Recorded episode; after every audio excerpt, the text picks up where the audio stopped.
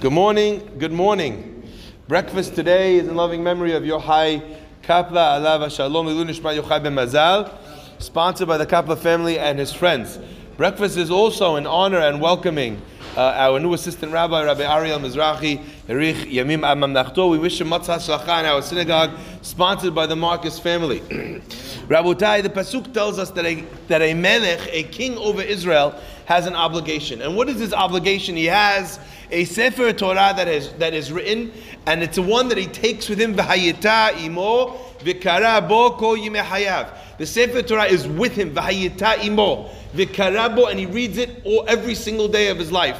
I think that there's two lessons here. One, which is the obvious. The obvious is the simple pshat understanding in the pasuk that there's a physical Torah that is with him, and he reads it every day from his life. He opens it every morning. Bereshit bara, ele toldot noach. Lech lecha, etc., etc. He reads in the Torah and, and he, and he uh, what's it called? And he, uh, he fulfills the obligation. But I think there's another element, another understanding in the pasuk, and that is v'hayita imo. In order for the Torah to be with someone, the only way a person can live a life of Torah, the only way is v'kara bo, and he reads in it ko hayav every day of his life.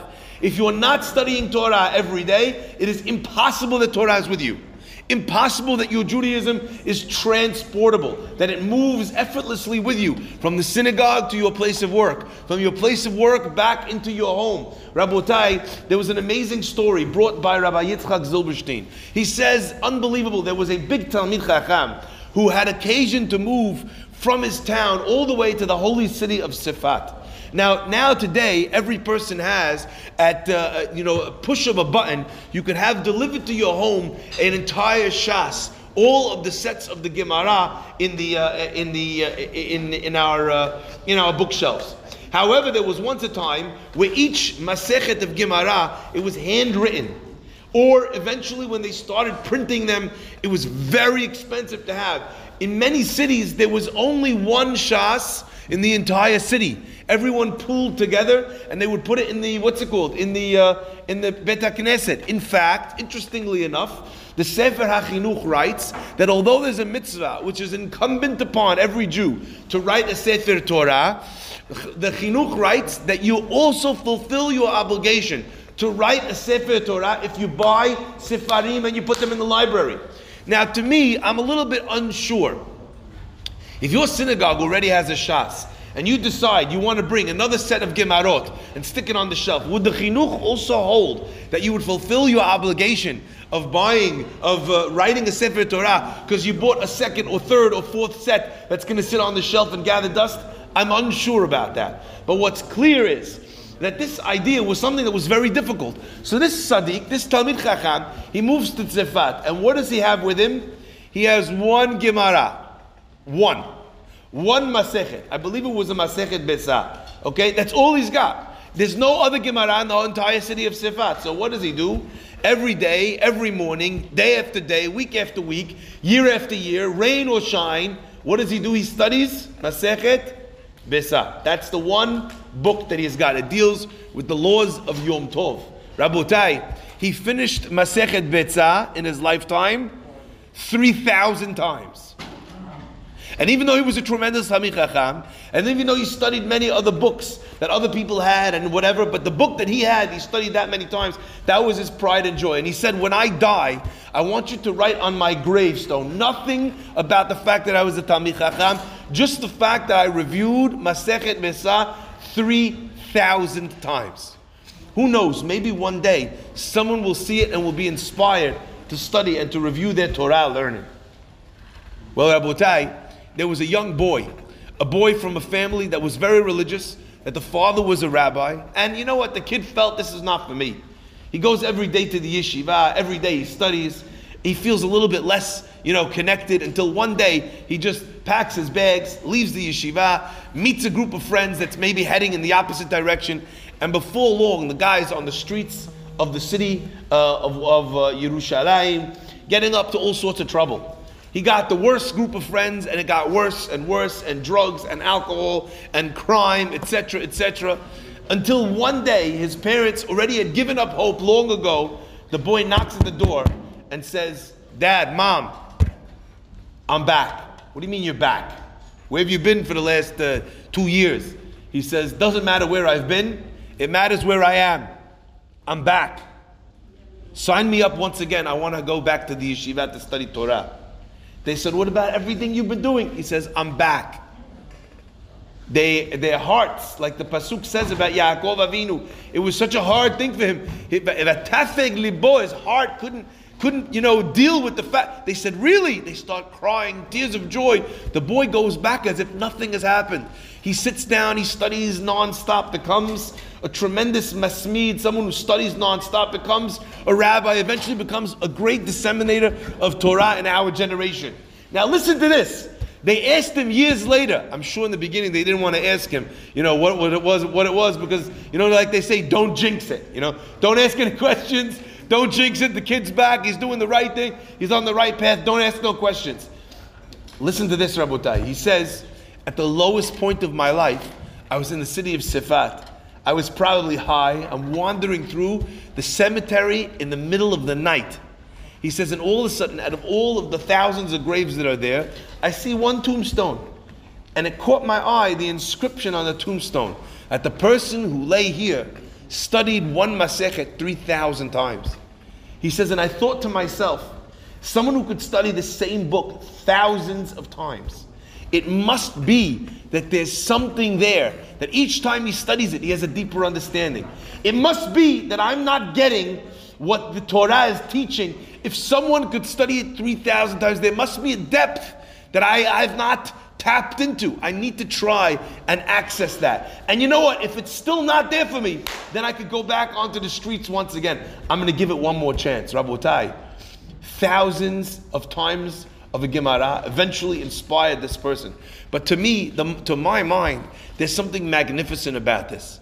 This guy, he really fulfilled the dictum of the Torah. What is the element of Torah that you are going to study every single day. It's one of the few questions that God asks us when we get to heaven. Kavata itim la Torah. Did you set aside time every day to learn? It doesn't need to be an hour. It doesn't need to be a half hour. It could even technically be one minute.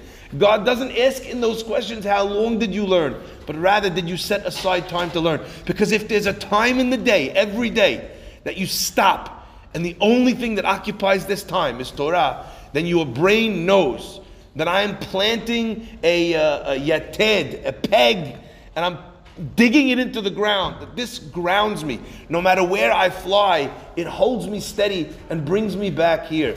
Rabotai, the pasuk tells us, "Shofetim v'shoterim tenecha b'chol sha'arecha." We spoke yesterday about the judges that a person uh, institutes in his life, about the rabbi that a person decides is going to be their guidance their guidance in difficult times in stormy waters. But the second part of the pasuk says something that I think most people forget about while they're looking at shofetim. And the second thing is shoterim, police. The policeman doesn't have to be the tzaddik. The shoter is someone that keeps you on the straight and narrow.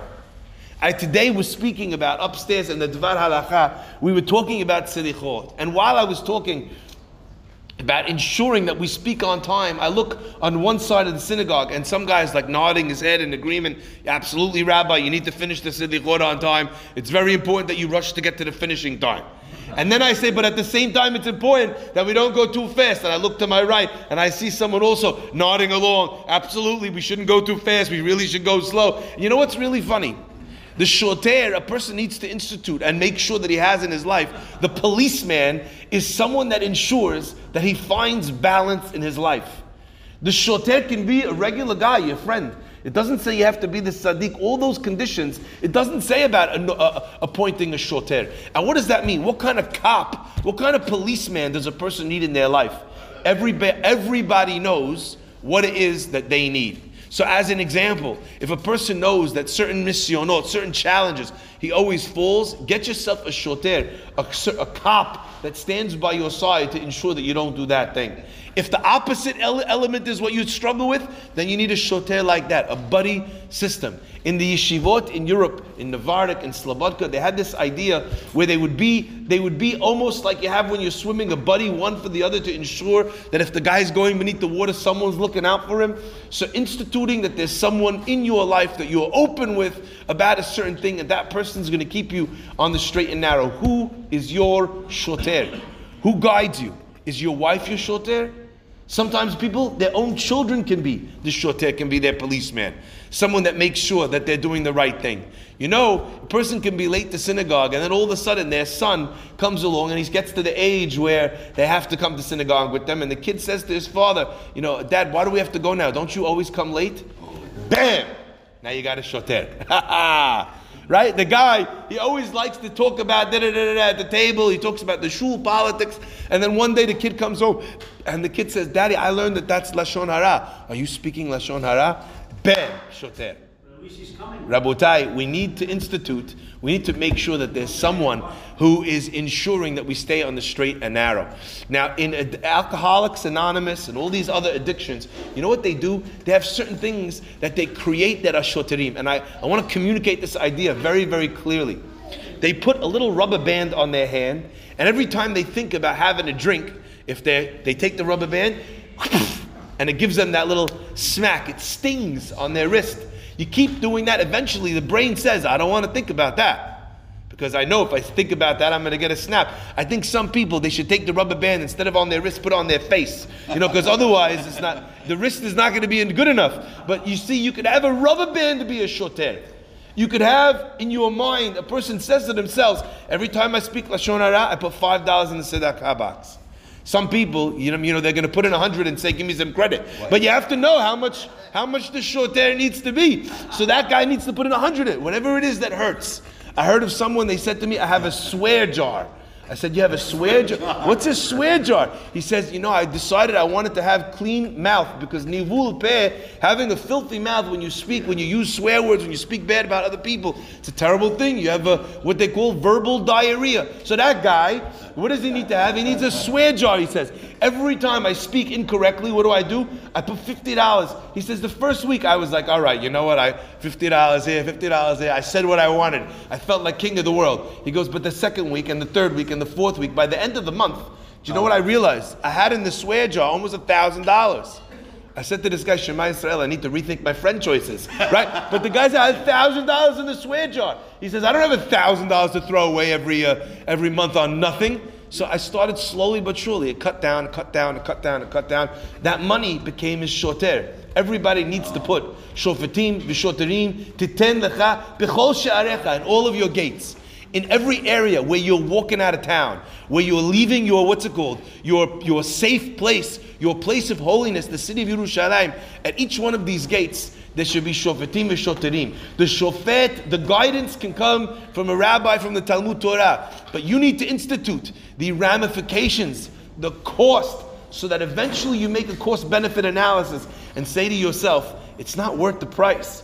Velo lanu. It's not worth it. And there, through that process, we will ensure that we pro- progressively become the best people that we can be. Baruch Adonai Leolam. Amen.